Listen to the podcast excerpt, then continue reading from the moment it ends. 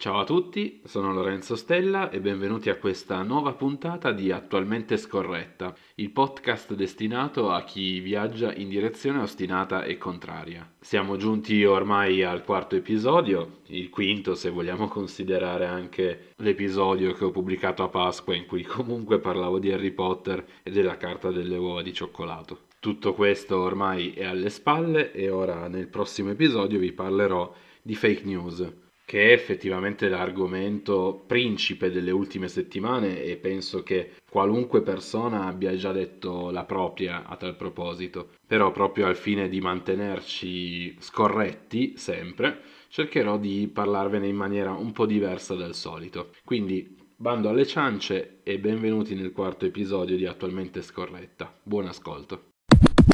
Prima di andare a parlare dell'argomento di oggi, eh, volevo semplicemente aggiornarvi su alcune notizie che ci ha portato questo venerdì 17 dell'anno funesto, come ci hanno ricordato tutti quanti i meme su Facebook. La prima è che non si sa se per un errore di calcolo e quindi non ci sono fondi o se per un errore del sistema e quindi i primi che hanno fatto richieste in realtà verranno accontentati per ultimi però fatto sta che molte delle partite IVA che hanno richiesto i 600 famosi euro vergognosissimi del governo in realtà non li hanno ancora ricevuti. Altra notizia non meno importante di sicuro è la seguente, cioè che la regione Lombardia aveva incluso all'interno della sua speciale task force per combattere il coronavirus il dottor Colosio, il quale, non per me ma per la giustizia, è stato uno di quei carissimi ragazzotti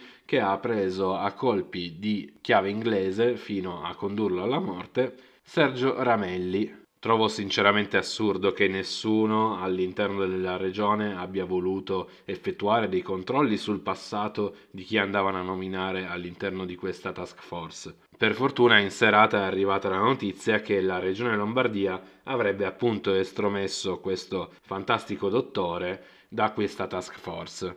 Quindi almeno per il momento abbiamo evitato l'offesa almeno alla memoria di Sergio Ramelli e anche alla memoria di tutti quanti i ragazzi che negli anni 70 sono caduti per motivi ideologici. Bene, tornando a noi, io cosa ho appena fatto? Vi ho semplicemente esposto due notizie che, essendo raccontate da me ed essendo io di parte, sono assolutamente due notizie faziose, cioè sono due notizie di parte, due notizie assolutamente non imparziali, ma non vuol dire che non siano queste delle notizie. Soprattutto negli ultimi tempi ho notato che c'è una tendenza molto diffusa, cioè quella di confondere le fake news con le notizie faziose. Perché vi sto parlando di questo e perché vi sto facendo questa distinzione? Molto semplicemente perché dopo l'ultimo episodio di Attualmente Scorretta, in cui ho parlato dell'attacco da parte di Giorgia Meloni a questo nuovo comitato anti-fake news creato ad hoc dal governo Conte, ho avuto modo di confrontarmi con diverse persone che avevano sentito l'episodio e che mi hanno effettivamente detto che Secondo loro questo nuovo comitato anti-fake news era soltanto un modo o un'arma del governo per annientare e per silenziare le opposizioni. A tal proposito permettetemi di aprire una piccolissima parentesi personale. Vi ringrazio per questi spunti e per questi confronti perché sono esattamente l'obiettivo di questo podcast, cioè il perenne confronto fra chi parla, il sottoscritto, e voi ascoltatori. Quindi grazie mille ancora. Chiusa parentesi. Dopo questi confronti quindi è nata secondo me l'esigenza di dividere e di trattare in maniera assolutamente diversa quelle che possono essere le notizie faziose, ma pur sempre notizie, da quelle che sono le fake news vere e proprie. Penso sia chiaro a tutti che i politici, anche soltanto commentando una notizia, la stiano rendendo quindi in un qualche modo faziosa ma lo hanno sempre fatto tutti quanti i politici che stessero all'opposizione o che stessero nella maggioranza. Basti pensare a uno dei pezzi più famosi del cabaret italiano, quello in cui Beppe Braida, uno dei comici di Zelig, raccontava la stessa identica notizia una volta come se fosse un giornalista del TG3, una volta come se fosse un giornalista del TG5 e una volta come se fosse Emilio Fede. Ve lo ricorderete tutti, immagino. Quindi il succo del discorso è che il comitato anti-fake news dovrà assolutamente evitare la diffusione di notizie completamente fasulle, ma non delle notizie tendenziose. Molto spesso nel parlare comune si usano i due termini insieme come sinonimi, falso e tendenzioso, ma in realtà non è assolutamente così. Quindi se questo comitato iniziasse effettivamente a limitare la diffusione di notizie tendenziose, attuerebbe una vera e propria opera di censura. Io non penso che tutto ciò accadrà e vi spiego anche il perché. Perché all'interno di questo comitato anti-fake news c'è anche la grande Roberta Villa, la quale è una giornalista laureata in medicina che ha collaborato per più di vent'anni con il Corriere della Sera. Ed è pur vero che il Corriere della Sera non abbia mai dimostrato grande simpatia per l'attuale opposizione parlamentare, ma è pur vero che la stessa Roberta Villa ai microfoni di Radio DJ, quando tutti quanti dicevano peste e corna di Boris Johnson e della sua teoria sull'immunità di gregge, ne ha preso completamente le difese, dicendo che non è della sua parte politica e che non lo apprezza a livello politico, ma che il suo ragionamento aveva una sua logica assolutamente. Quindi tutto questo discorso per dire che il comitato anti-fake news avrà sicuramente un compito molto arduo e molto, diciamo, sensibile sul filo del rasoio, però c'è anche da dire che alcuni degli esperti tirati in causa non sono assolutamente degli imbecilli. Quindi prima di ammazzarli a bastonate e di sommergerli di critiche, cerchiamo di avere un po' di fiducia. Mi è stato tra l'altro fatto vedere un video di Contro TV, una testata web, diciamo, condotta e diretta da Massimo Mazzucco, intitolato Il Ministero delle Verità, lo trovate su YouTube, in cui il buon Mazzucco, oltre a smascherare una serie di fake news messe direttamente in circolazione dai cosiddetti grandi giornalisti delle tv di sistema, mainstream, chiamatele come volete, le tv più viste, poneva l'accento sul pericolo che il governo potesse controllare completamente l'informazione tramite questo comitato anti-coronavirus. Oltre a ribadire che a mio parere è logico aspettare prima di criticare l'operato di un comitato, mi trovo però a dover dar ragione a Mazzucco quando effettivamente diceva che un conto è cercare di censurare completamente le fake news un altro conto invece è quello di cercare di dare spazio a chi sostiene determinate teorie del complotto e quindi secondo il governo delle fake news, al fine di demolire le loro teorie esclusivamente con la dialettica e non con la censura.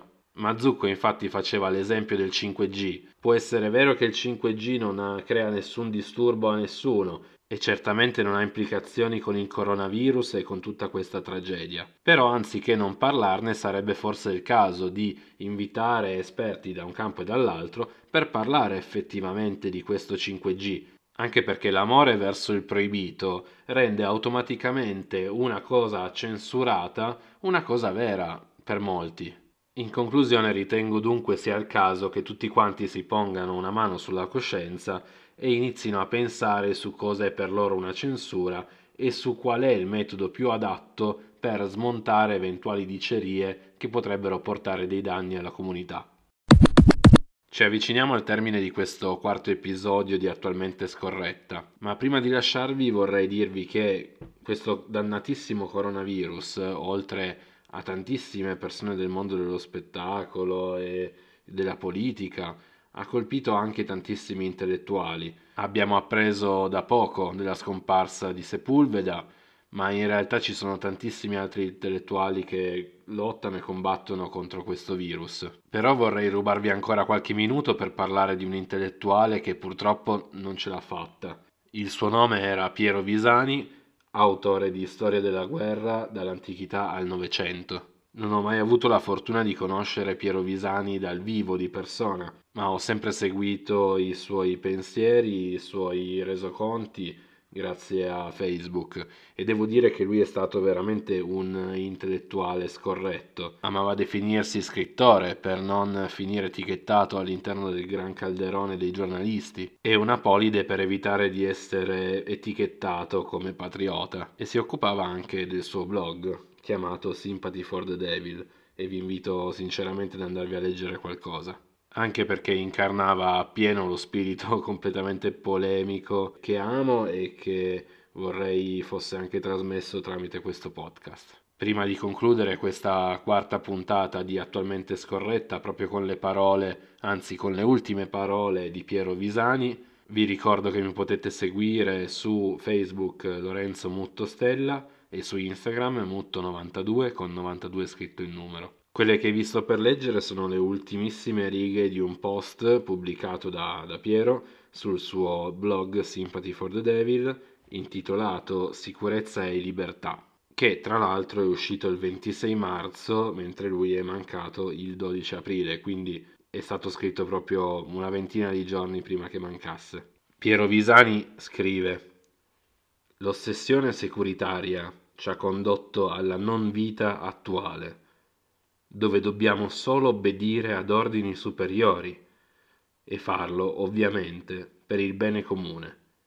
Bene comune che si identifica con la nostra vita-morte, naturale frutto di quella bellezza dell'impotenza, ormai riservata al grande ospizio europeo, dove la libertà dei singoli, oggi controllatissima, si esprime nel contare, come si faceva ai tempi del servizio militare obbligatorio, quanti giorni manchino all'alba del congedo, partendo da 365, visto che all'epoca la leva durava un anno, con una piccola differenza, ma fondamentale.